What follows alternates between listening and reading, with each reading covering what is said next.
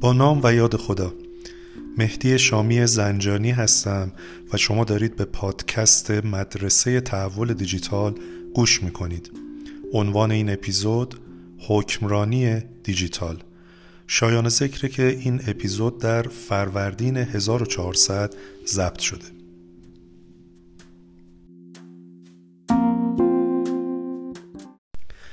مو ابراهیم که یکی از کارآفرینان مطرح سودانی در دنیا هست در خصوص اهمیت حکمرانی جمله جالبی داره. اون میگه governance is everything. Without governance we have nothing. یعنی حکمرانی همه چیزه و ما بدون حکمرانی هیچ چیزی نداریم. حالا اگر انقدر حکمرانی اهمیت داره تعریفش چیه؟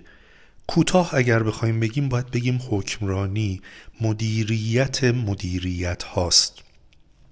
یعنی ابر مدیریت. و سیستمی برای مدیریت یک پدیده از بالاترین سطح تا پایینترین سطح ممکن. ما حکمرانی رو سیاست ها، ساختارها، فرایندها و سازوکارهایی می‌دونیم که برای حصول اطمینان از کسب ارزش و منفعت از یک پدیده عملا کنار هم قرار گرفتن و قراره که مسئولیت پذیر، پاسخگو و شفاف باشن. کارکردهای مختلفی حکمرانی داره. از سیاستگذاری و ساختاردهی و سازماندهی تا تعیین نرمها، ارزشها و قوانین بازی مدیریت پیاده سازی و استقرار اون مفهومی که داریم حکمرانیش می‌کنیم پایش و کنترل پیشرفتش و در نهایت ارزیابی تحقق منافع یا بنفیت دلیوری که مهمترین داستان در هر پدیده ایه که ما دنبال این هستیم که آیا تونستیم منافع مد نظر رو محقق کنیم یا خیر. اما اگر بخوایم یک تعریف برای حکمرانی دیجیتال بگیم باید بگیم حکمرانی دیجیتال سیستمی برای مدیریت تحول سازمان در عصر دیجیتال از بالاترین تا پایینترین سطحه. پس اگر این سیستم رو نداشته باشیم مدیریت تحول یا transformation management توی سازمان های ما دچار چالش خواهد بود و ما رو به اون منافعی که دنبالش هستیم نخواهد رسوند. Capgemini یکی از مؤسسات مطرح مشاوره دنیا تو حوزه تحول دیجیتال دو مسئولیت رو برای حکمرانی دیجیتال قائله. یک تخصیص منابع یا allocation و دو orchestration یا همنواسازی توی تخصیص منابع یا حکمران دیجیتال تصمیم می‌گیره که چه سرمایه گذاری هایی رو تو چه حوزه های دیجیتالی انجام بده و توی قسمت همنواسازی دنبال اینه که این سرمایه گذاری های پراکنده رو به یک ارکستر گوشنواز و خوشایند تبدیل بکنه اما ویژگی های حکمرانی دیجیتال خوب چیه؟ یک حکمرانی دیجیتال خوب باید آینده نگرانه باشه که ما معتقدیم باید بلند و بزرگ ببینیم و کوتاه و کوچک برنامه ریزی کنیم و اجرا بکنیم. ویژگی بعدی اینه که باید چند بعدی و میان وظیفه‌ای یا به عبارتی cross functional باشه. چتر حکمرانی باید بالا سر سیلوها و کارکردهای سازمان قرار بگیره و در نهایت حکمرانی دیجیتال خوب نوآوری رو باید توی سازمان پرورش بده و رشد بده. خوبه توی این بخش از صحبت به این اشاره کنم که دلایل ناکامی حکمرانی دیجیتال توی سازمان ها معمولا چیاست. اولین آیتم عدم درک کافی اهمیت حکمرانی دیجیتاله و اینکه ما نمی‌دونیم بدون حکمرانی دیجیتال نمی‌تونیم یک تحول دیجیتال موفق داشته باشیم. بحث بعدی عدم درک کافی مفهوم حکمرانی دیجیتاله. و ما دچار فقر سواد حکمرانی داستان governance literacy توی سازمانمون هستیم و سازمان هامون هستیم. جنگ قدرت توی سازمان ها معمولا باعث میشه که حکمرانی های ما به نتیجه نرسه و عدم حمایت مدیران ارشد هم معمولا از دلایلیه که جلوی موفقیت حکمرانی دیجیتال رو می‌گیره. البته گاهی ناکامی ریشه در سرمایه گذاری ناکافی داره که ما می‌خوایم با حداقل سرمایه گذاری حد اکثر نتیجه رو به دست بیاریم که تو خیلی از جاها شکست می‌خوریم. از دلایل دیگه می‌تونیم به عدم دسترسی به گزینه های مناسب برای پر کردن ساختار حکمرانی دیجیتال اشاره کنیم که ناشی از فقر حوزه تلنت و استعدادهای دیجیتاله. و عامل دیگه کندی سازمان در ایجاد تغییرات ساختاری و سازوکاریه. جایی که شما وقتی می‌خواهید یک دستی به ساختارتون بزنید تو بعضی از سازمان های ما گاهی یک تا چند سال طول می‌کشه تا شما بتونید از عهده این مهم بر بیایید. و در نهایت ضعف توی هماهنگی و همتوناژ سازی ساختارهای وظیفه‌ای با ساختار جدید حکمرانی دیجیتال از دلایل مهمیه که باعث ناکامی حکمرانی دیجیتال میشه. پنج سازوکار عمده رو می‌تونیم برای حکمرانی دیجیتال نام ببریم. کمیته های تحول دیجیتال واحد دیجیتال مشترک سفیر دیجیتال دفتر مدیریت طرح تحول دیجیتال و مدیر ارشد دیجیتال که در ادامه در خصوص این پنج کار خدمتون به طور مختصر توضیح خواهم داد. در خصوص کمیته های تحول دیجیتال باید بگم که به طور کلی دو دسته کمیته داریم. کمیته عالی یا راهبردی دیجیتال یا تحول دیجیتال و کمیته راهبری تحول دیجیتال.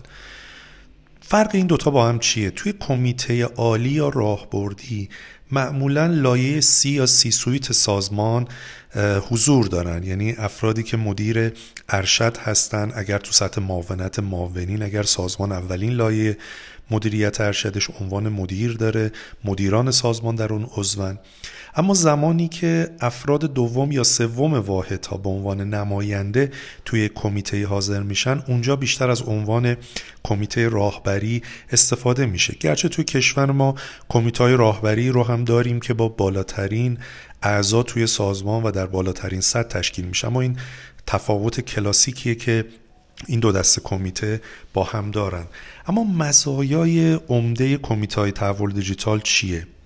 مهمترین مزیتشون اینه که می‌تونن جلب مشارکت حد اکثری داشته باشن از واحدهای سازمان. چون واحدها هر کدوم نماینده دارن در این کمیته و خودشون رو درگیر اون تصمیم گیری می‌بینن. از اونجایی که از بخش های مختلف فرد وجود داره احتمال اخذ تصمیمات چنبودی افزایش پیدا می‌کنه. از طرف دیگه کمیته تصمیماتش مشروعیت بالایی داره. باز هم به دلیل مشارکت حداکثری واحدها و حسن دیگهش هم اینه که جنگ قدرت معمولا کنترل میشه و کمیته ضربگیر تو جنگ قدرته. اما چه چالشایی دارن کمیته های تحول دیجیتال؟ اولا روند تصمیم گیری توی کمیته ها معمولا کند و طولانیه. مسئولیت نهایی تصمیمات توی کمیته ها مبهمه. چون هر کسی یک ضربه شمشیر زده معلوم نمیشه که به حال مسئولیت نهایی با چه کسی بوده. تو بعضی از کمیته توی کشور ما متاسفانه افت کار کارشناسی و اجماع بدون پشتوانه رو می‌بینیم که باعث شده که کمیته ها تصمیمات کیفی نگیرن و البته باید بدونیم که کنار سازوکار کمیته برای حکمرانی دیجیتال نیاز به سازوکارهای اجرایی مکمل هم داریم. مکانیزم دوم واحد دیجیتال مشترک یا دیجیتال شیرد یونیت مجموعه متمرکزی از تخصصها و مهارتها زیرساختها و منابع مالی برای رشد دادن دیجیتالی شدن در سراسر سازمان. کار یک واحد دیجیتال مشترک مشاوره آموزش ارائه ابزار و متد و کمک به اجرای تحول دیجیتال در واحدهای سازمانیه. استعاره که من برای این مکانیزم به کار می‌برم استعاره توپ بیلیارده. وقتی توپی میاد به توپهای دیگه در وسط میز بیلیارد می‌خوره اونها رو به حرکت وامی داره. نکته که در مورد این واحد وجود داره اینه که واحد دیجیتال مشترک احاطه مدیریتی به سیلوها و واحدها و کارکردهای سازمان نداره بلکه به عنوان مشاور هست تا کمک بده واحدها بتونن پا تو مسیر دیجیتالی شدن بذارن که به نظر میاد مکانیزم مناسبی برای ابتدای مسیر تحول دیجیتال سازمان ها باشه. برخی از مزایاش رو اگه بخوام خدمتتون عرض بکنم بارورسازی دیجیتال تدریجی واحد هاست. جایی که ما می‌خوایم به هر حال آرام آرام گام برداریم و دیجیتالی شدن رو به خورد سازمان بدیم. همونجور که عرض کردم برای ابتدای مسیر تحول دیجیتال و سفر تحول دیجیتال مناسبه. و چون به تعداد محدودی از استعدادهای دیجیتال نیاز داره می‌تونه مکانیزم مناسبی باشه به جهت هزینه و به جهت تأمین استعداد از این بازار خراب استعدادهای دیجیتال که توش پیدا کردن استعداد کار دشواری است که این مکانیزم رو برای ما جذاب می‌کنه. اما از اون طرف چالش هایی هم داره و یکی از اونها اینه که اگر فرهنگ مساعد همکاری و مشاوره و کمک گرفتن توی سازمان وجود نداشته باشه واحدها به سمت این واحد مشترک دیجیتال نخواهند رفت و ازش استفاده نخواهند کرد. و از اون طرف ریسک بالا داره توی نیروی انسانی که ما اونجا استفاده می‌کنیم چون قراره به بقیه واحدهای سازمانی کمک بده. اگر کیفیت نیروها و استعدادهای دیجیتالش بالا نباشه مسیر دیجیتالی شدن سازمان می‌تونه دچار چالش و مشکل بشه.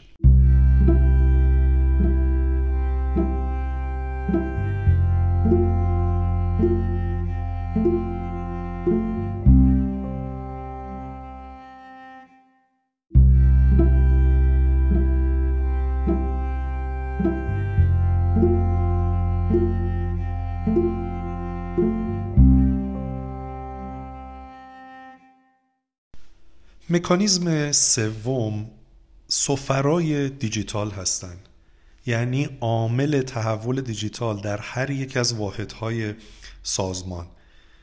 که اینها افرادی هستند که کاندیدای عضویت در کمیته راهبری تحول دیجیتال سازمان هستند مزایای سفرای دیجیتال چیه؟ اینکه می‌تونن کمک بدن تو هر واحدی توسعه دیجیتال بهتر بتونه اتفاق بیفته و سریعتر. و از طرفی می‌تونن منعکس کننده صدای دیجیتال واحد خودشون باشن توی ساختارهای بالادستی مثل کمیته های راهبری. اما چه چالشی رو داریم در استفاده از این مکانیزم؟ مشکل تأمین استعداد دیجیتال. چون ما برای هر کدام از بخش ها و واحد ها و دپارتمان هامون می‌خوایم سفیر دیجیتال تعیین بکنیم و پیدا کردن افرادی که هم موضوع رو بشناسند یعنی کانتنت کاری که دارن انجام میدن رو و هم داستان دیجیتال رو بشناسند کار دشوار و سختی خواهد بود. و از طرفی تو برخی از واحدها هم برای انتصاب یک همچین فردی می‌تواند مقاومت هایی از سمت مدیر واحد یا حتی همکاران اون فرد اتفاق بیفته که تا اندازه برای ما چالش برانگیز خواهد بود. مکانیزم چهارم دفتر تحول دیجیتال یا به عبارتی دفتر مدیریت طرح تحول دیجیتاله. کلمه مدیریت طرح یا program management می‌دونید که با بحث project management یا مدیریت پروژه متفاوته. ما زمانی که صحبت از طرح می‌کنیم یکی از فرقاش با پروژه این هست که خود طرح از مجموعی از پروژه ها و اقدامات کلان تشکیل شده که می‌خواد منافعی رو برای سازمان به بار بیاره. طرحها درست زمان شروع مشخص دارن اما مثل پروژه ها زمان پایان مشخص ندارن. و یکی از فرقاشون اینه که چندین ایتریشن و تکرار و چندین فاز دارن و ما فاز به فاز باید نتایج کار رو بررسی بکنیم و بعد فاز بعد رو طراحی و به سمت هدف حرکت بکنیم. مزایای داشتن دفتر مدیریت طرح تحول دیجیتال چیست؟ خب این دفتر می‌تونه یک چتری باشه بالا سر کلیه ابتکارات و پروژه های تحول دیجیتال. چارچوبی رو تو این دفتر می‌تونیم داشته باشیم برای اینکه استراتژی های دیجیتال رو توی سازمان پیاده بکنیم. به طور سیستماتیک و هدفمند پروژه های تحول دیجیتال رو تعریف بکنیم و بعد بتونیم از منابع به ویژه منابع مشترک دیجیتال بین پروژه استفاده بکنیم. و در نهایت این دفتر می‌تونه مدیریت ارشد رو توی رهبری، نظارت و کنترل پیاده سازی تحول دیجیتال توانمند بکنه. اما چه چالشهایی داره این دفتر؟ کلا دانش مدیریت تر توی سازمان های ما فقیره و وقتی از این بود می‌خوایم نگاه بکنیم دچار چالش سواد مدیریت تر هستیم. بحث بعدی اینه که چون این دفتر احاطه داره روی فعالیت های تحول دیجیتال سایر واحدها و سیلوها همکاری اون واحدها با این دفتر محل تردیده و می‌تونه چالش برانگیز باشه. نکته بعد ریسک تفوق نگاه کنترلی بر نگاه مدیریتی تو این دفتره. چون بعضی وقتا این دفاتر فکر می‌کنن فقط کارشون مچ گرفتن و کنترل و گرفتن گانت و مسائل مرتبط با اونه. در صورتی که مدیریت فقط کنترل نیست ما باید به برنامه ریزی، سازماندهی و هدایت و رهبری هم نگاه ویژه‌ای داشته باشیم تا بتونیم به طور موفق تو این مکانیزم رو به جلو حرکت کنیم. مکانیزم پنجم و البته مکانیزم آخر مدیر ارشد دیجیتال یا CDO یا به عبارتی چف دیجیتال officer ه مدیر ارشد دیجیتال کیه؟ رهبر تحول سازمان از طریق فناوری های دیجیتال نکته جالب اینه که میگن CDO یک استراتژیست کسب و کاره که درک دقیقی از تأثیر فناوری های دیجیتال در سطح سازمان داره پس CDO یک business strategist ه و باید business strategy رو بفهمه و باید بتونه که تحلیل کسب و کار رو انجام بده و با شناخت دقیق از کسب و کار و البته فناوری های دیجیتال سازمان رو به سمت یک تحول درست راهنمایی بکنه. اما CDO توی سازمان های مختلف نقش های متفاوتی داره. مثلا در سازمان های سنتی اونهایی که دیجیتال بورن نیستن. زاد دیجیتال ندارن و به عبارتی از عصر سنتی اومدن مثل سازمان های مختلفی که توی نفت و گاز و کشاورزی و بانک و بیمه و غیره دارن فعالیت می‌کنن CDO واقعا در نقش قائم مقام سازمانه. چیزی که من عنوانی که روش می‌ذارم میگم مدیرامل پریمه سایه مدیرامله و ارتباط تنگاتنگ کاری با CEO یا مدیرعامل سازمان داره. تعبیری که تو برخی از منابع استفاده میشه میگن CDO با CEO کو CEO شیپ انجام میدن. یعنی هم مدیراملی انجام میدن مدیراملی مشترک انجام میدن هم مدیریتی انجام میدن. پس توی سازمان های سنتی به این صورته. اما توی سازمان های دیجیتال بورن یعنی اون شرکت هایی که عنوان شرکت های دیجیتال رو این نام رو روشون می‌ذاریم اونجا انتظار داریم مدیرعامل شرکت یا سی او خودش در نقش سی ظاهر بشه. شاید این سوال رو داشته باشید که چه سازمان هایی باید به فکر انتصاب CDO باشن. خب سازمان هایی که در وهله اول تحت فشار محیط برای دیجیتالی شدن هستند و در صنعتی دارن فعالیت می‌کنن که بلوغ دیجیتال تو اون صنعت بالاست. پس هر جایی که رقابت سنگین تر باشه لزوم داشتن CDO بیشتر میشه. همینچنین سازمان هایی که به مرحله رسیدن که نیازمند به هماهنگی و یکپارچگی اقدامات دیجیتال در سراسر سازمانشون هستند.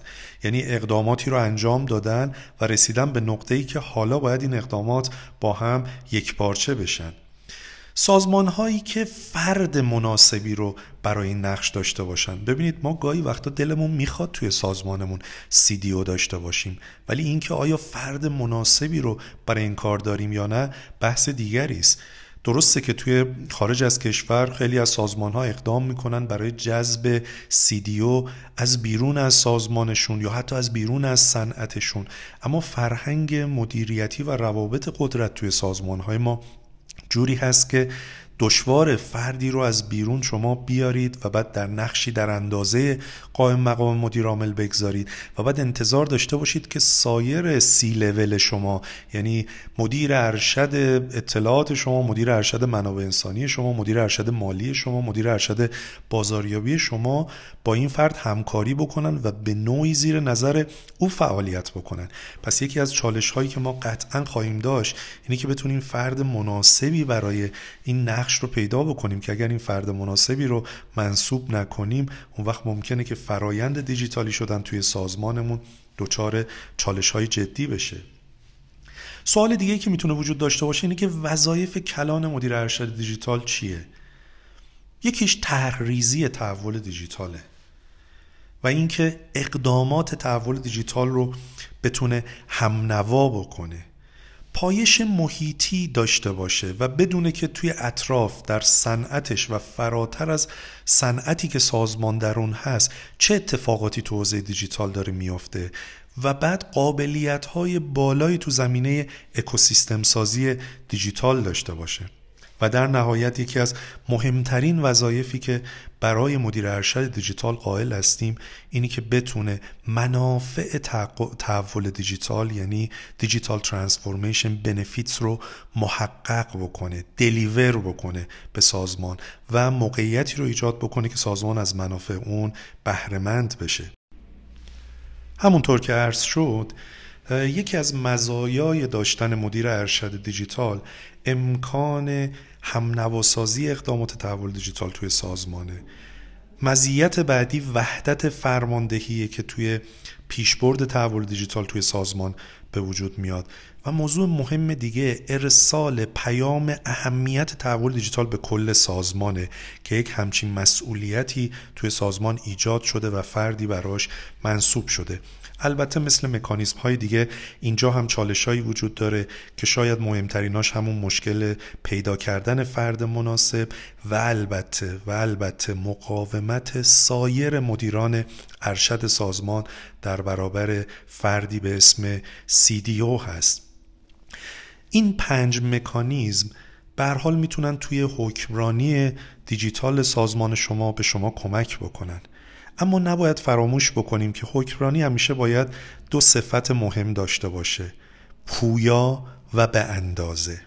وقتی صحبت از حکمرانی پویا می کنیم یعنی در هر مقطع از زمان و در هر مرحله از سفر تحول دیجیتالمون که هستیم بسته به اون مرحله و بسته به ویژگی هایی که در سازمانمون وجود داره و بسته به افراد ارشدی که توی سازمانمون دارن کار می‌کنن و دی ای سازمانمون باید تصمیم بگیریم که از کدام بسته از این مکانیزم ها استفاده بکنیم. چون هیچ کدام از این مکانیزم ها به تنهایی نمی‌تونن منجر به پیاده سازی کامل تحول دیجیتال بشن. پس ما باید تصمیم بگیریم حداقل دو یا سه یا چهار مورد از این مکانیزم ها رو در کنار هم قرار بدیم که طبیعتا در ابتدای سفر دیجیتالمون از تعداد کمتری بهره می‌گیریم و هر چقدر که موضوعات دیجیتال توی سازمان گسترش پیدا می‌کنه مکانیزم های تکمیلی می‌تونه کمک بده تا مسیر رو برای ما امن و پر از منفعت کنه. به اندازه بودن حکمرانی یعنی اینکه نه در ساختارهای اوکرانی دیجیتال زیاده روی کنیم و نه از اون طرف تفریط داشته باشیم. افراط توی ایجاد ساختارهای سنگین برای حکمرانی دیجیتال باعث میشه که شما اون سرعت و چابکی لازم که از ویژگی های کلیدی تحول دیجیتال هست رو از دست بدید و جاهایی هم که به اندازه کافی مکانیزم حکمرانی در نظر نمی‌گیرید سازمانتون بالغ نخواهد شد و امکان اینکه بتونه از مزایای دیجیتال به اندازه ظرفیت خودش بهره برداری کنه عملا از این موضوع هم محروم خواهد شد.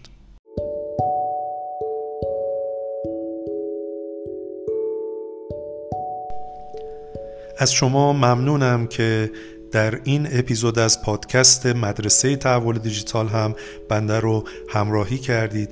امیدوارم در اپیزودهای بعدی هم بتونم همراهی شما رو داشته باشم. تا اون زمان همه شما رو به خدای بزرگ میسپارم. خدا نگهدار.